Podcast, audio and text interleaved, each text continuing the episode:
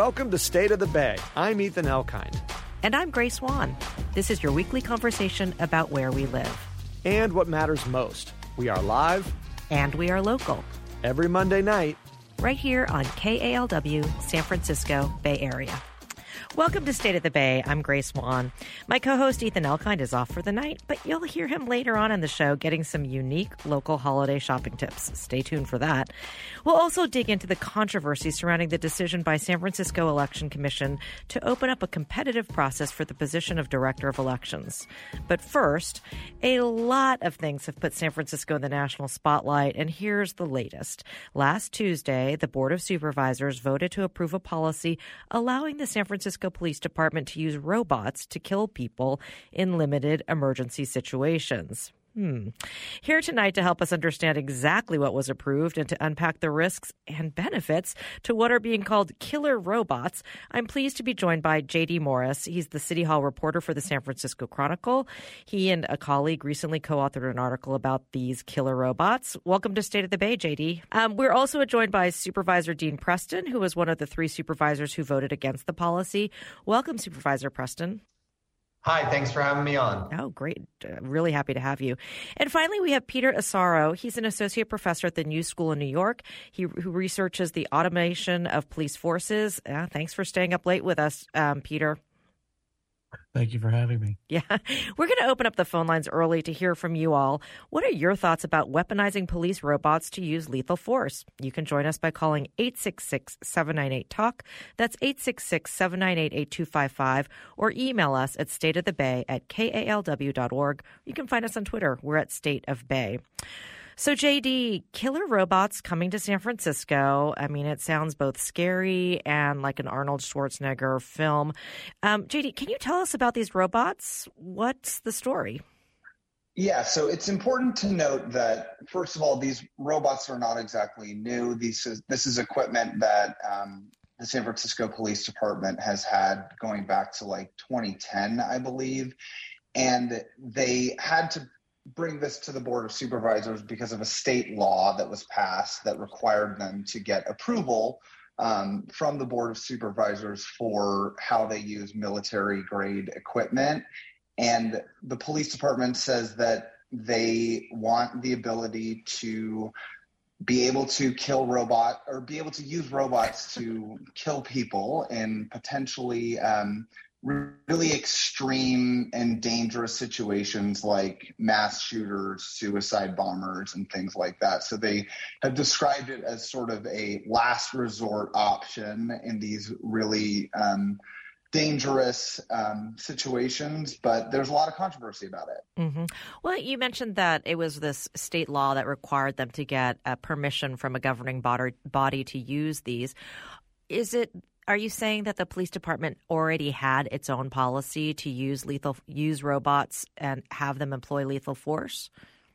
No, there there was no policy mm-hmm. um, about this before. Got In it. theory, I think you know, it, had there been some sort of situation uh, where they would have wanted to do this, I think before the state law was passed, they, in theory, could have sent in um, a robot outfitted with an explosive, uh, like we saw in Dallas a couple of years ago when the police department there used a robot um, to kill someone that had uh, already shot and killed several police officers there. Um, but that nothing like that had happened, and then this state law was passed that required police departments to get the explicit buy-in of mm. their local governing bodies for how they're allowed to use military grade equipment. And that's why you saw this come forward. Mm-hmm.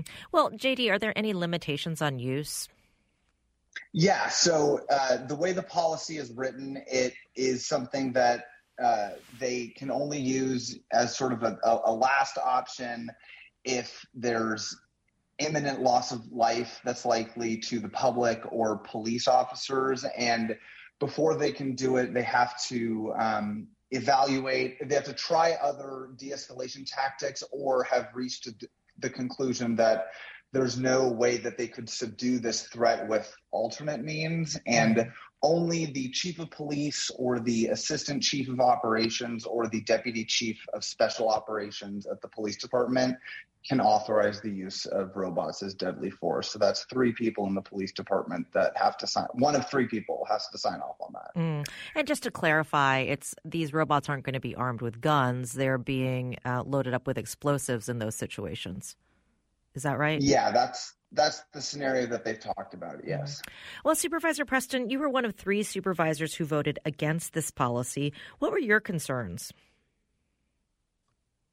Well, th- thanks again for having me on. I, I think um, my concerns and the concerns of so many people that I've heard from from across San Francisco since this vote is the idea of having the police department use robots to kill people. And whether that's by firing a firearm or by exploding an explosive, um, it's it is crossing into new terrain for the city to actually have a policy that authorizes police to use robots to kill, and that's what's at issue here. And you know, it's it's uh, even more troubling when you look at the fact that no case has been made whatsoever for why the police department needs this, uh, needs to be able to use robots to kill. Some of the examples that have been floated are uh, kind of shocking, actually, because the, they're proposing uh, using robots bearing bombs in a way that's uh, that would endanger the public safety. Mm-hmm. Um, so I think the more we learn, the more the concern grows. Uh, but there's a fundamental question here. We've never had a policy uh, that explicitly allows uh, the police department to use robots to kill. This would authorize that, and that's why you're seeing this kind of reaction from the public, from myself, from my colleagues, particularly President uh, Shamann Walton and uh, Supervisor Hillary Ronen. Mm-hmm. Um, and we're hoping that some of our other colleagues will change their vote tomorrow. Well, didn't Gordon Mar suggest that he was going to change his vote? He did publicly stated today on social media that he regrets his vote and uh, will be voting against this tomorrow. Well, there's a big rally today at City Hall. Were you there for that? And um, did did that rally represent sort of your points of view on this? Yeah, I mean, we uh, have been working closely with advocates. You know, every civil rights group we've talked with uh, is is totally opposed to this policy, uh, and we worked with them to organize uh, this rally today on the steps of City Hall, which was organized with just a few days' notice and had huge turnout both of media and of members of the public. I mean, I, I, will say I've worked on a lot of issues in my three years in City Hall. I've rarely seen one where there's such um, agreement mm. uh, that that the city, and when I say the city, it's not just the Board of Supervisors vote last week. It is the the mayor is the author of this legislation. The police department is asking for this authority, and eight supervisors last week uh, agreed to this. So this is uh, really shocking that we're at this place uh, with with this approved. And I don't think there's popular support in the city for this. And there's been a national and international reaction mm-hmm. to the mm-hmm. idea of San Francisco, which so often leads on civil liberties issues, uh, allowing police to have robots that kill. Yeah, and you know, JD, you mentioned that it's um, it came up for a vote because of this um, piece of legislation. But why does the the police force believe that they need this kind of weapon in their arsenal? I mean, one example that was brought up by the assistant chief um, at last week's meeting was the Las Vegas shooting that happened back in 2017, where you had uh, a lone gunman, you know, high in a hotel tower, um, shooting at a music festival down below. I think dozens of people were killed and hundreds were injured in that incident. And he brought up that really extreme hypothetical as a possible example, saying that if something like that were to happen here, this might be a tool that they would want to use in such a scenario. Mm-hmm. So th- those are the kinds of things that they were talking about. Well, from what I, the reading that I've done about this suggests that the killer robots or whatever. I mean, I know that's a very media friendly way to describe it, but that these robots actually um, end up being targeted by you know people who are being violent and i mean is it really effective if somebody just shoots the robot i mean how does it work in that scenario JD? I don't know exactly, but um, a lot of people are asking the same questions. Right. Well, Can Peter. I- oh, can go- I- yeah. Please. Sorry, I just want to jump in on that one because you know we we were told last week at the board of supervisors uh, that we should take some comfort in this kind of policy because, as JD noted, uh, you know the chief or assistant chief uh, has to sign off on the use of force, and then they come in. The assistant chief was there and citing examples. The two examples that were cited of when they would need a, a, a bomb-bearing robot hmm was number one, the one JD just mentioned, which is the Las Vegas Mandalay Bay shooting. That that was, I mean, the idea of sending a robot with an explosive to deal with that situation. That was an occupied hotel. hmm And the, the assistant chief is actually suggesting we're going to blow up an occupied hotel, Mm. Right? Like that. is- That is a, a really reckless suggestion. And the second example was that that he mentioned was suicide. Was to subdue a suicide bomber. Mm. So we're actually going to take a person who is has explosives strapped to them, and the SFPD's uh, justification for why we need a robot with a bomb mm-hmm. is to go subdue that. Like that doesn't even make sense, right? So it's just, I, I mean, the the bar here has got to be higher uh, when we're talking about a, a new form of deadly force. Mm. Police department and the the the uh, examples they were giving for when they might deploy this are scarier than just the concept of killer robots. Right. And I mean, your one of your concerns, Supervisor Preston, is that it then becomes official city policy that this can be used, and you know, if three or one of three people says it's okay, and you're concerned. Yeah, yeah, yes, and and it goes beyond that. I mean, we know that deadly force is disproportionately used against Black and Brown communities, right? Police departments use force against uh, against Black residents of the city twelve times at twelve times the rate than than than they use force against uh, white people in our city. And this is not just San Francisco, right? I mean, we know that force is used disproportionately against Black and Brown people. When you look at deadly force, the numbers are equally shocking. San Francisco has, you know, o- only about 5% of the city residents are African American, yet 30% of the people who are killed by police are African American, right? So what do you think is going to happen when we add in another tool of deadly force? Here, who is going to be the victim of that? Who is that going to be used against? And all the same problems we have right now. We have all these policies in place that deadly force is supposed to be a last resort, that they're supposed to engage in de escalation, and yet black and brown people still get killed by police, right? Mhm. Um, and so we can have those same policies around robots, but we know who is going to get targeted. And that's part of why you see this big reaction from civil rights groups and particularly from community leaders uh, in the African American community.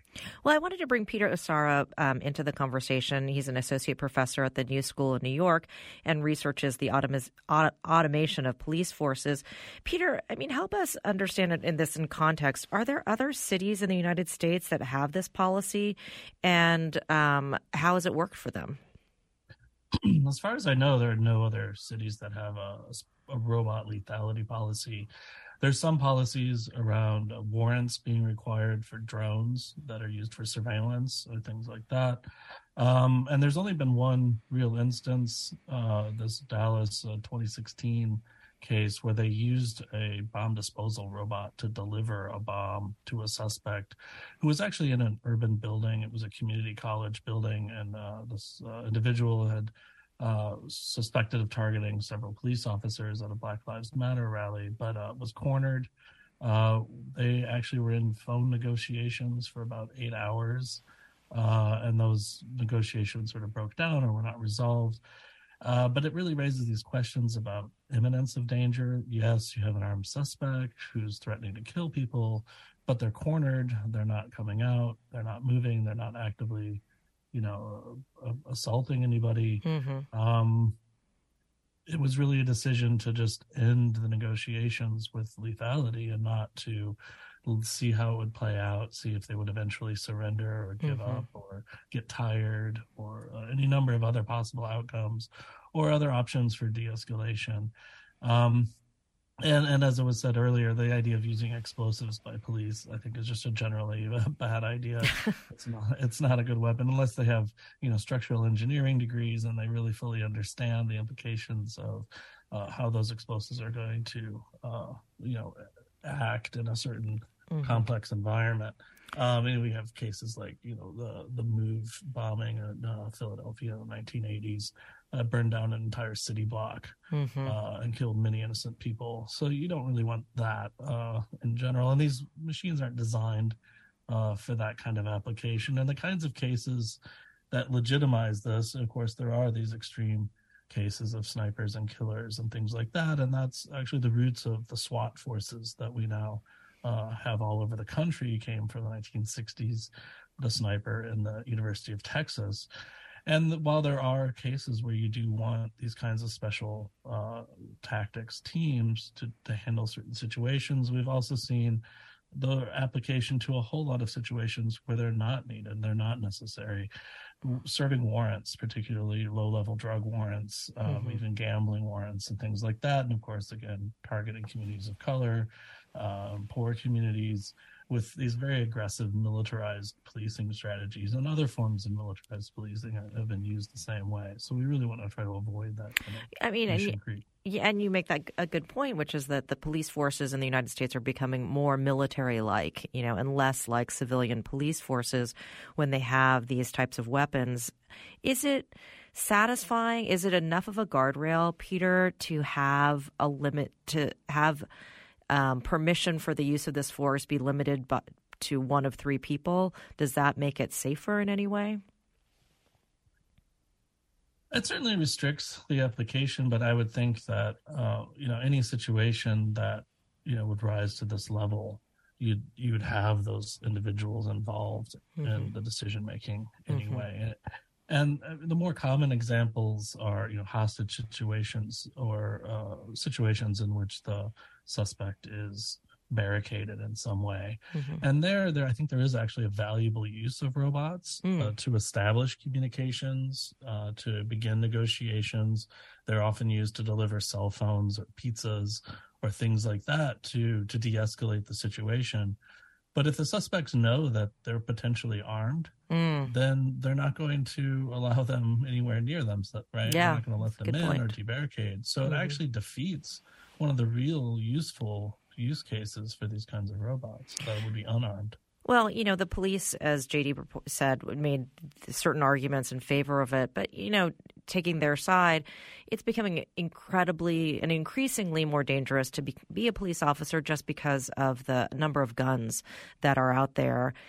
Their argument is that this makes their job a little bit safer in the long run, Peter, does it make their job safer to have access to lethal um, weaponized robots?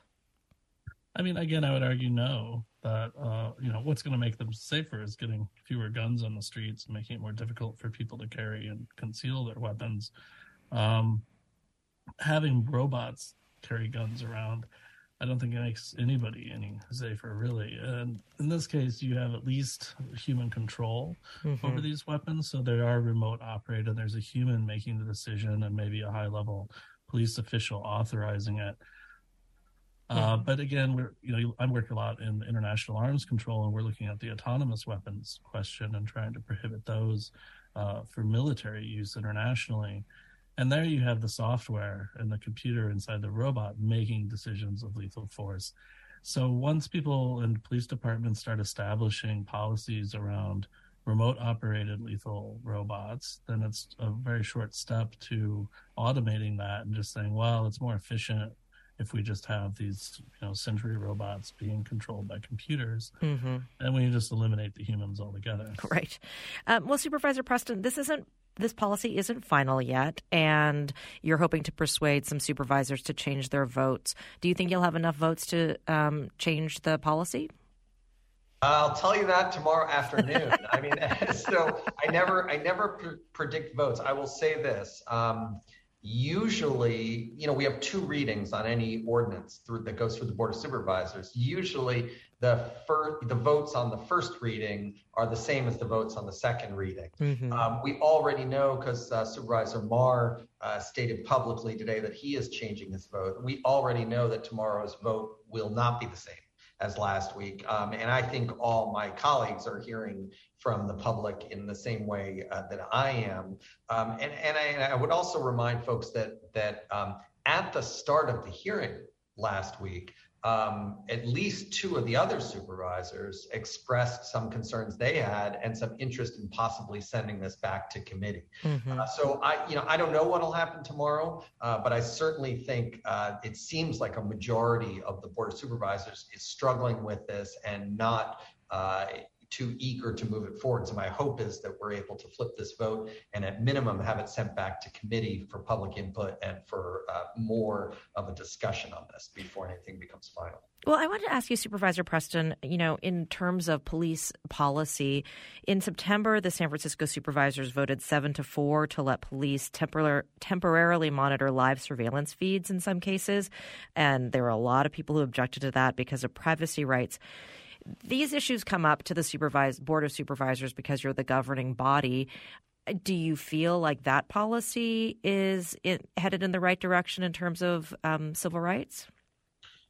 Well, no. I mean, I voted against the surveillance policy. I voted. I was the sole vote against our budget, uh, you know, earlier this year because it included a fifty million dollar increase for police. You know, I, I see eye to eye with a lot of my colleagues on the board of supervisors on a lot of issues. But I will say, when it comes to um, policing right now, um, and infringements on uh, civil liberties, that I'm concerned that some things uh, seem to be able to move through the Board of Supervisors and that there's increasingly a climate in which the uh, police in particular don't really have to justify uh, what they want through a real rational lens. And, and I think we've come, unfortunately, uh, a great distance and, and from where we were in 2020 when we were starting to look as a culture more closely at police practices and police use of force and discrimination and and and uh, and misuse of force and and instead to a climate where um, where a lot of elected officials um, just have a knee-jerk reaction to accept uh, whatever is requested by police. And and especially, I mean, you highlight surveillance, but you know, I would highlight the budget too, as mm-hmm. well as this vote. I mean, you know, a fifty million dollar increase uh, made no sense to me, wasn't justified. Uh, and here we are now with something that seems so extreme. I think most people would be like, "Are you kidding me?" Mm. You know, if someone proposed giving SFPD uh, the right to use robots to kill, mm-hmm. and instead we have a handful of of my colleagues who basically claim that any questioning of police requests is quote unquote anti-police you know and yeah. and it's that's unfortunately some of the dialogue but i'm hopeful that the majority of my colleagues uh, will will take a closer look at this tomorrow well if they don't um, word on the street is supervisor preston that you'll bring the issue to voters well, we'll see. I mean, I want to take it step by step. I, I you know, I think uh, my my hope is that we uh, prevent this from becoming uh, from passing tomorrow. I think if it passes tomorrow, there are some very serious legal issues around mm-hmm. whether the city has even complied with the notice requirements of AB 481. So uh, I would expect there'd be challenges probably from civil rights group groups to prevent this from going into effect. But I'm certainly open to if it clears those hurdles and it's actually going to become law in San Francisco. I'm certainly uh, open to talking with with uh, civil rights advocates about a possible ballot measure because I don't. I think that the voters of this city would absolutely reject this. This is the same city where just a few years ago the voters rejected giving tasers to right. police right. by a 62 38 margin, not even close, mm-hmm. because of concerns about misuse of force and particularly against black and brown communities. And uh, I don't think it's even a question in my mind mm-hmm. that if mm-hmm. you pose this to San Francisco voters on a ballot, they would absolutely reject giving San Francisco Police Department the ability to use uh, robots to inflict deadly force. I think what San Francisco voters might approve of robots is to help them find their stolen bicycles, but judging from what I see on Nextdoor.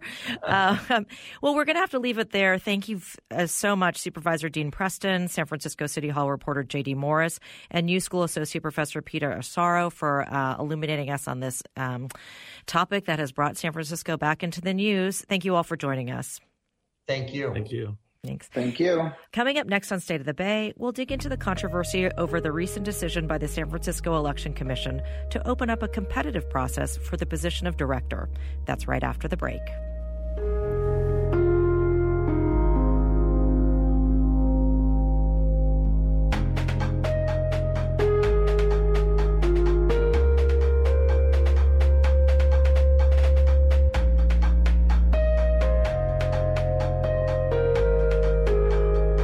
Back to State of the Bay. I'm Grace Swan.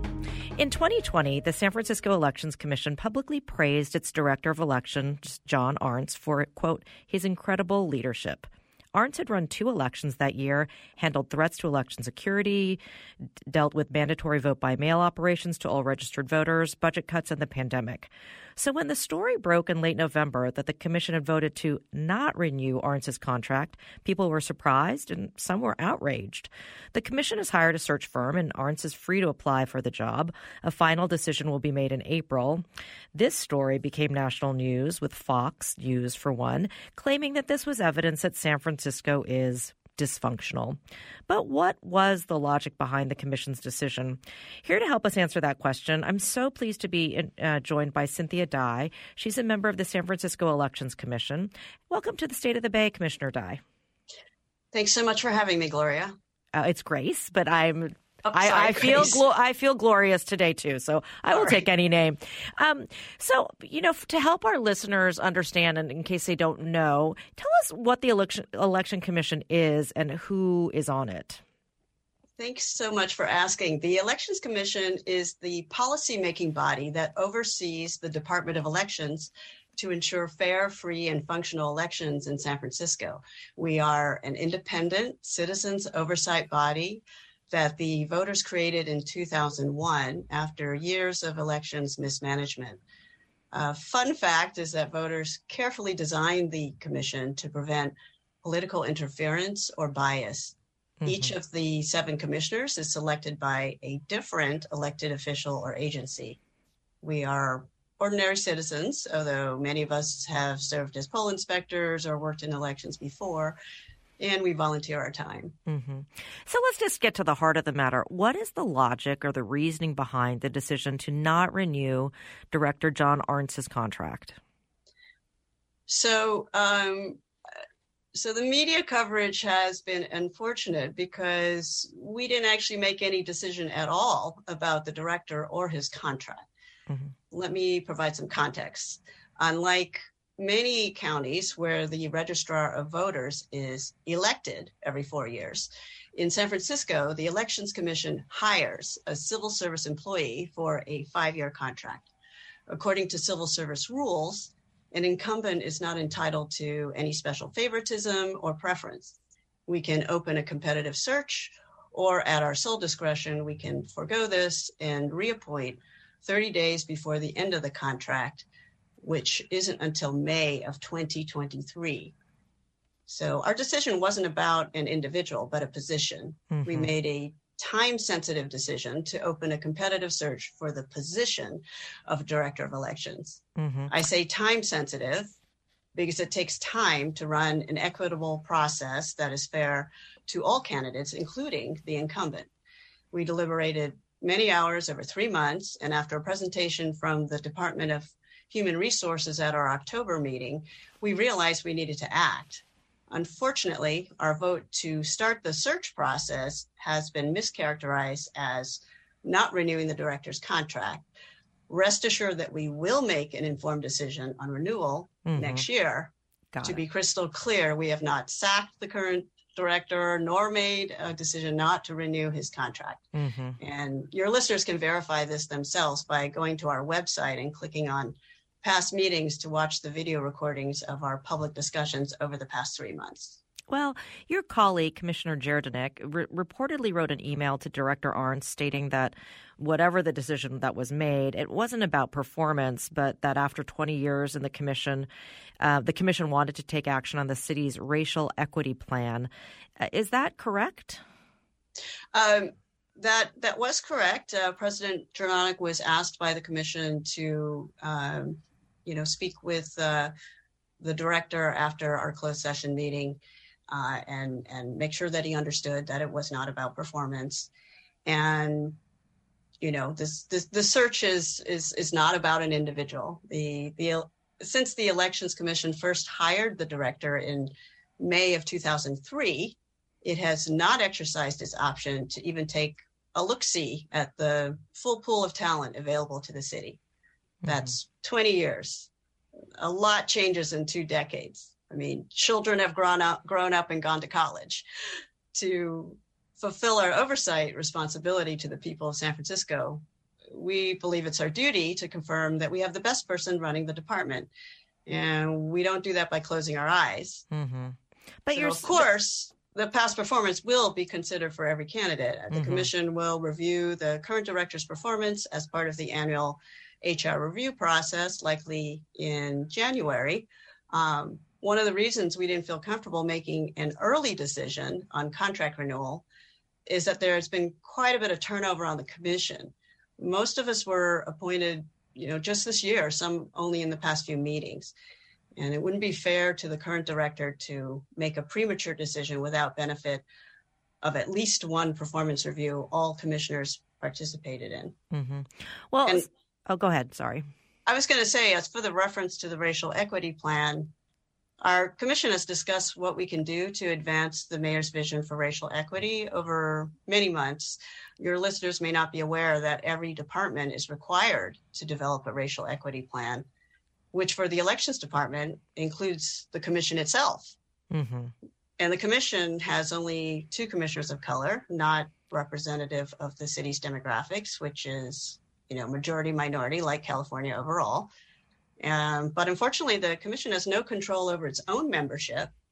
And while the department has made great strides to diversify staff, as you might expect, there's still a disparity between management roles and entry level or temporary poll worker roles. Mm-hmm. So we saw the search as an opportunity to give people a shot, you know, mm-hmm. in the mm-hmm. immortal words of Hamilton, as right. uh, one of the few highly compensated senior leadership roles in the city. You know, because that's what equity is about: is equality of opportunity. Right. And well, let's talk a little bit about the um, the racial equity plan, though. Some have speculated that the reason the commission provided for the decision could actually make the city vulnerable to a lawsuit, claiming that the decision was one made uh on the basis of race. I mean, just to be clear, uh, Director Arntz is not a person of color. Are you concerned about that? No, for, for two simple reasons. Um, first, everyone who attends our meetings knows that at least one deputy city attorney also attends to give us legal advice and keep us out of trouble. Second, we were very clear in the motion to invite the current director to participate as a candidate and will not illegally discriminate against any candidate on the basis of race or gender. Mm-hmm. Well, there's also been reports that uh, b- beyond the racial equity plan, another issue that might have led to the opening up of the search is that it's been reported in recent election commission's meetings that there are some criticisms that the city has not made enough progress on open source voting. Tell us what what is open source voting, and was that a factor into the decision to open up a search? Sure. Um, well, the short answer is no, but let me explain about open source voting. Um, you know, the city uses uh, a, a, voting system from a software vendor that, uh, you know, uh, sells the software to the city and uh, creates, um, you know, licensed proprietary software. Um, there's been a push, and it's been the policy of the city to um, pursue uh, an open source system, which um, many advocates believe would uh, not only save the city money, but also provide a great degree of uh, transparency and you know increased trust in our elections. Uh, we have had uh, you know, open source advocates uh, at almost every meeting, all the ones I've attended. Uh, and we know that they may be frustrated with the lack of progress on this very complex issue. Mm. But the commission itself appreciates that the department faces many implementation challenges and in any case we would have not made a personnel decision on a single issue right well i know you need to um, leave shortly but before you go i wanted to ask you know supervisor aaron peskin has reportedly put forth is, has said that he may put forth a resolution stating that the board of supervisors won't sign off on the expense associated with a search um, it's uh, estimated that it might cost as much as $50,000 to do a search for this director. If the city doesn't provide funding, what's going to happen? Well, we're not paying for it. We already work for free. but something that uh, we newer commissioners have learned in this process is that despite being an independent commission, we do not have an independent budget, uh, which might be a flaw in the charter amendment. So we were hopeful that the mayor or the board of supervisors would provide funding uh, since no one else works for free, uh, especially executive search firms. We think it's a small investment over 20 years and a tiny fraction of the election department's $23 million annual budget. We will be discussing a response to Supervisor Peskin's resolution at our special meeting on the 12th, and we encourage our listeners to tune into the live stream mm-hmm. or join us at City Hall. Um, I drew the short straw to speak on behalf of the commission, but my fellow commissioners are all very thoughtful, and I invite you to hear their perspectives. Well, we'll be sure to include a link to that um, commission meeting on our State of the Bay page at kalw.org. But until then, I wanted to thank you, Cynthia Dai, for joining us tonight to explain the commission's thinking. Thank you so much, Grace. Yeah, thank you. Um, joining us now to talk about a part of the story, I'm joined by Danny Sauter. He's a nonprofit director.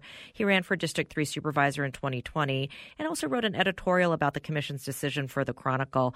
Welcome to the State of the Bay, Danny. Thanks so much. Happy to be here. Right. And we're also joined by Joe Eskenazi. He's the managing editor and a columnist at Mission Local. Thanks so much for joining us again, Joe. I'm assuming Joe's on mute. Um, and we'd like to invite you to join uh, part of to be part of the conversation. The decision by the Elections Commission has stirred up a lot of controversy, and we want you to weigh in. Are you supportive of the decision? Are you concerned by it? Give us a call 866 798 talk. That's 866 798 8255.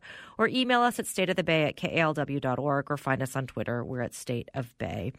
Um, Danny, part of the outrage here stems from just how good Director Arntz appears to have been at the job. Can you talk about the state of the Department of Elections was in when he took over and what was accomplished? Absolutely. Yeah, it was. Uh, you know, not too long ago that uh, we were in a very different place. Um, there were serious concerns about the integrity of past elections, particularly the 2000 election, uh, our city being referred to even as Little Florida, um, referencing the the hanging Chad saga there. There was multiple ballot boxes that went missing and uh, ended up being found and fished out of the bay as far as Point Reyes. So, ah. you know, things were in a really bad state at that point. And fast forward you know some 20 years now um, this is a department that by and large uh, city residents trust and and have faith in and and that's really important. And so um, you know that is why uh, this particular change has been so so concerning Mm-hmm. Well, Joe Eskenazi, I mean, you've been you've been doing a lot of reporting on this issue. What's the concern about why shouldn't the commission be able to open up its um, it, it has the right to under the charter? Why shouldn't it be able to open up a search for a director? You know, after twenty years of having the same one, what's what's so wrong about that? this is indeed an independent commission and you know unlike many of the commissions that we can rail about and that you know uh, that mr sauter rightfully was annoyed with in his editorial this is one commission that you really can't have anyone accountable for. You do need diffuse responsibility because this is the elections commission. You can't have the board control the elections commission or the mayor. You know, mm-hmm. it, the point is that it needs to have you know uh, everybody putting in something. The problem here is just that the decision is one that has has struck everyone as wrongheaded. Uh, you know, the the the commission can do what it wants, but it has to take the uh, uh, the responsibility that if it riles up the director, the one that that we know has been running free and fair elections for 20 years, uh, that he may not want to participate in this if he feels slighted, and that you run the risk of losing the talent Mm. And this could happen in private industry as well. That you know that you have to weigh that. And you know, while uh, I have great respect for Ms. Dai, and, and I hear nothing but good things about her from people around the city, I do think she's parsing it a bit by saying they didn't, they chose that, that it's false that they didn't choose to renew his contract. The choice was, should we open it up to competition or should we renew his contract right now and do away with that? So in opening up to competition, de facto, you chose not to renew his contract. Mm. It doesn't mean you won't, but they didn't now when the opportunity was there. So yes, they can do what they want, but these are the consequences. Well, let's go to the phones. We have David from San Francisco on the line. David, welcome to State of the Bay. Uh, hi there. Hi. I'm uh, the volunteer coordinator for San Francisco for the California Clean Money Campaign, and I want to thank you for doing this uh, show on this important issue, and to thank the uh, elections commissioners for their work on this. I really strongly believe that the supervisors should let the commission do their job, give them the funding they need for the first competitive search for a director in 20 years, um, not just for the reasons that Commissioner Dai was raising. Um, but also there are unanswered questions that have been raised by us and two other good government elections groups about the current director's transparency, truthfulness, and performance with regard to uh, not just open source voting, but a proposed um, voting system involving uh, internet voting, which uh, we thought was a really bad idea because it's not secure. And the director was questioned about this, and he was not truthful with the commission, um, and later, you know, emails showed that uh, he had not leveled with the commission on this. So um, before the uh, supervisors pass a resolution um, against the elections commission, you know, trying to stop them from doing a competitive search, um, we in the uh, California Clean Money Campaign and many others hope that they will at least have a hearing, a committee hearing, to discuss these other issues um, to uh, the board of supervisors, and um, you know let's let's let the uh, elections commission uh, do their job, and let's hear about the uh, the issues um, that have been raised uh, by a letter that we sent to the board of supervisors last week. Okay, well, thanks for sharing your perspective, David. We really appreciate it. Um, Thank you. Uh, Danny, you know, what the issues that David's raised that maybe there are some concerns about performance. Is that something that you've heard um, with regards to this job? Well, no concerns related to performance. Now, you know what he mentioned related to open source voting uh, is certainly something that has been raised as concerns by certain individuals. But you know, as the commission said, that was not considered in this decision, and so um, you know that's that's not something that the the commission has put forth. And um, you know, we ha- you know if we take them at their word here, uh, it's not related to open source voting. Mm-hmm. And, and, Joe, you know, there's been some reporting, uh, according to the San Francisco Standard, that members of the Election Commission were frustrated about redistricting this spring. Could that have played a role in this? And what have you heard? Well, that's confusing because, again, to echo what Danny said, you know, uh, the stated reasons were that were what they were. The stated reasons were that it's been a long time and that they wanted to improve the diversity and equity and inclusion. So, you know, if they had reasons for doing what they did, they should have said what they were, or just not said anything and not put the city in a legally tenuous position, which has happened. As far as redistricting, you know, that was. I I don't see how that has anything to do with the director. The director didn't name those commissioners who who then made a farce out of the redistricting process. That was the commission itself. And as Ms. Dai put it, these were also not the same people who are on the body now. So I, I don't think that has anything to do with it. Mm-hmm. Well, let's go back to the phones. Um, we have Brent from Half Moon Bay. Brent, welcome to State of the Bay.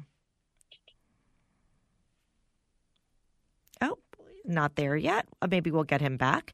Um, I wanted to ask you, Danny. I mean, one thing that the commissioner mentioned is that the director of elections is appointed by or hired by the elections commission, which is different than in other um, constituencies where the registrar voter is elected to the job.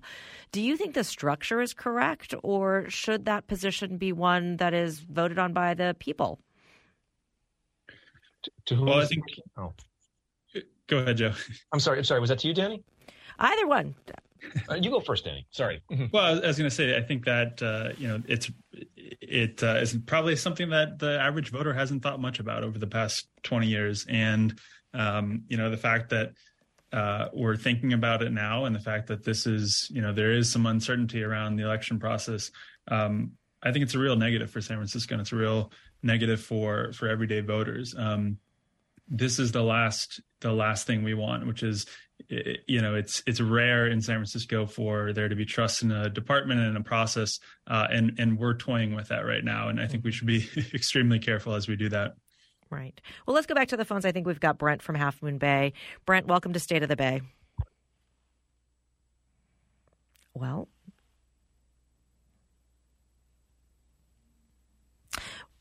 to do with performance uh, you know, Brent, I don't think we heard the first part of your call, so let's try that again.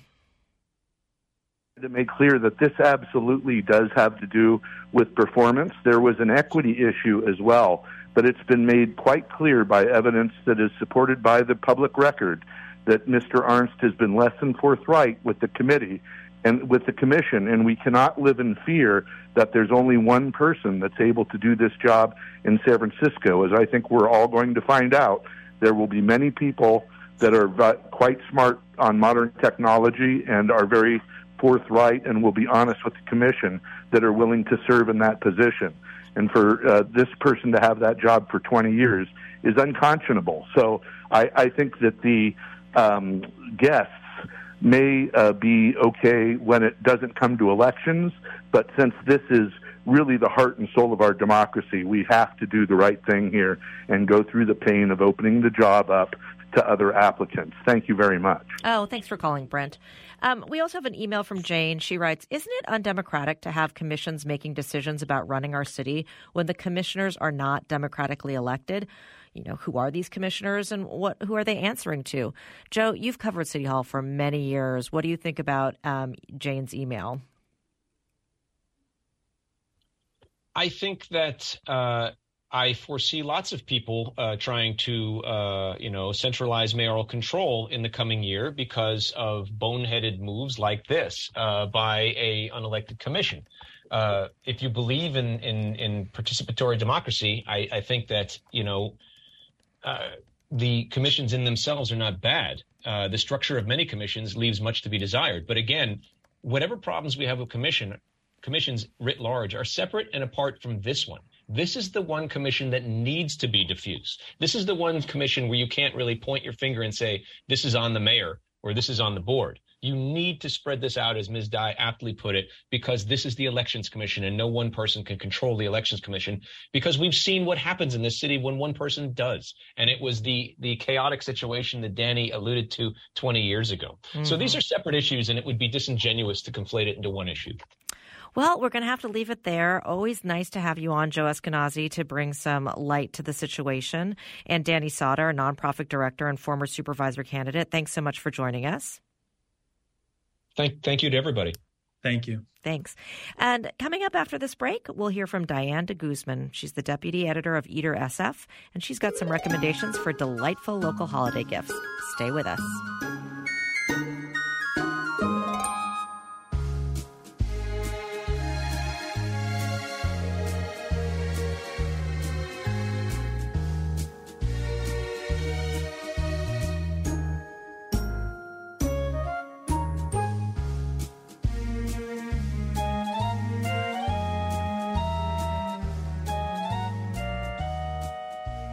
Welcome back to State of the Bay. I'm Ethan Elkind. So the holiday season is here, and while Black Friday and Cyber Monday have already come and gone, it's still not too late to buy your gifts. And you can also do so while supporting local restaurants, small businesses, and artists. So tonight, Diane de Guzman, deputy editor of Eater SF, joins me to discuss really interesting local gifts that I think can apply to pretty much nearly everyone who might be on your holiday list. So, Diane, welcome to State of the Bay. I'm so glad you're here, and I definitely need some ideas. So, I'm glad you can join us. Oh, thanks for having me. I put this gift guide together with, you know, a lot of people in mine and obviously very food focused. So, I'm happy to help. Yeah, well, before we dig into that, I wanted to ask you about the guide because there's so many really amazing local businesses and artists in the Bay Area. So, how does Eater SF choose? How do you curate this annual holiday gift guide? There is no real science to it. Honestly, these are all products either we've used or makers that we follow on Instagram, just all sorts of people that we've been keeping tabs on throughout the year. And so once we started putting gift guides together, we just reached out to people uh, to try different products. And so this is the finalized list of the products that we just all loved. That's great. Well, and of course, Eater SF, the, the theme is going to be food. And uh, I definitely have people in my life who love to cook. And I generally try to steer clear of the kitchen gadgets that you can find online otherwise. So I'm, I'm wondering what you could recommend from the gift guide for the home chef.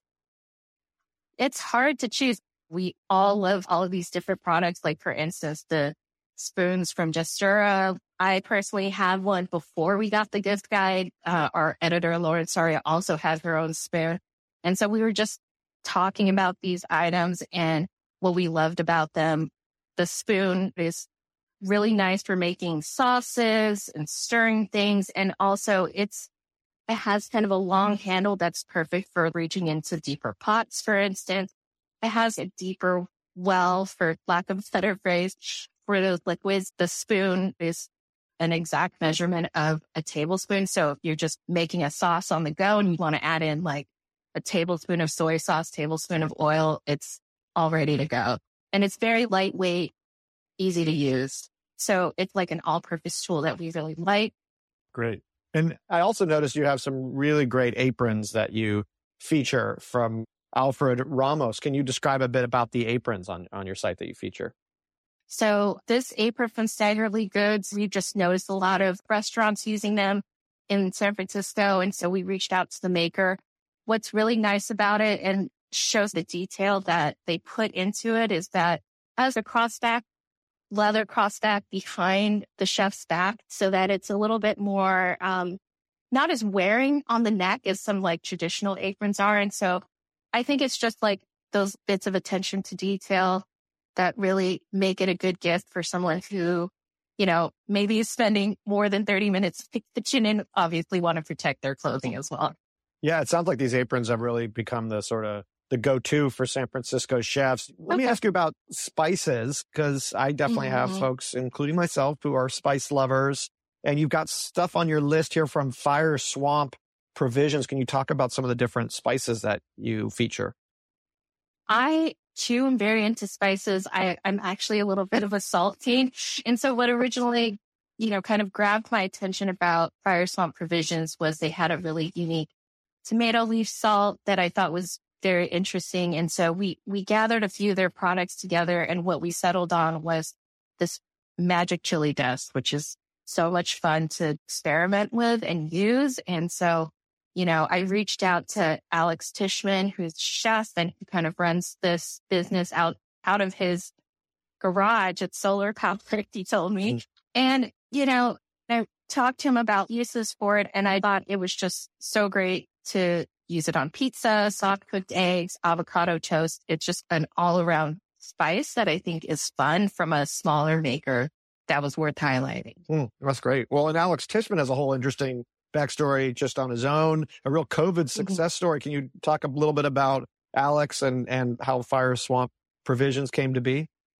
Of course. Alex, like a lot of chefs, had their jobs before the pandemic, but in the in the pandemic, he just transitioned into making his own food, and so he outfitted his garage to be able to start selling products like babkas at um, farmers markets in Nevada and just all sorts of breads, as well as those salts that I mentioned. He also does jams. It's just very lovely and seasonal. Yeah, well, such a great example of how the pandemic throws people curveballs, but some people have really been able to redirect their energies and and creativity in some really fascinating ways. Let me ask you about the drink side of the equation.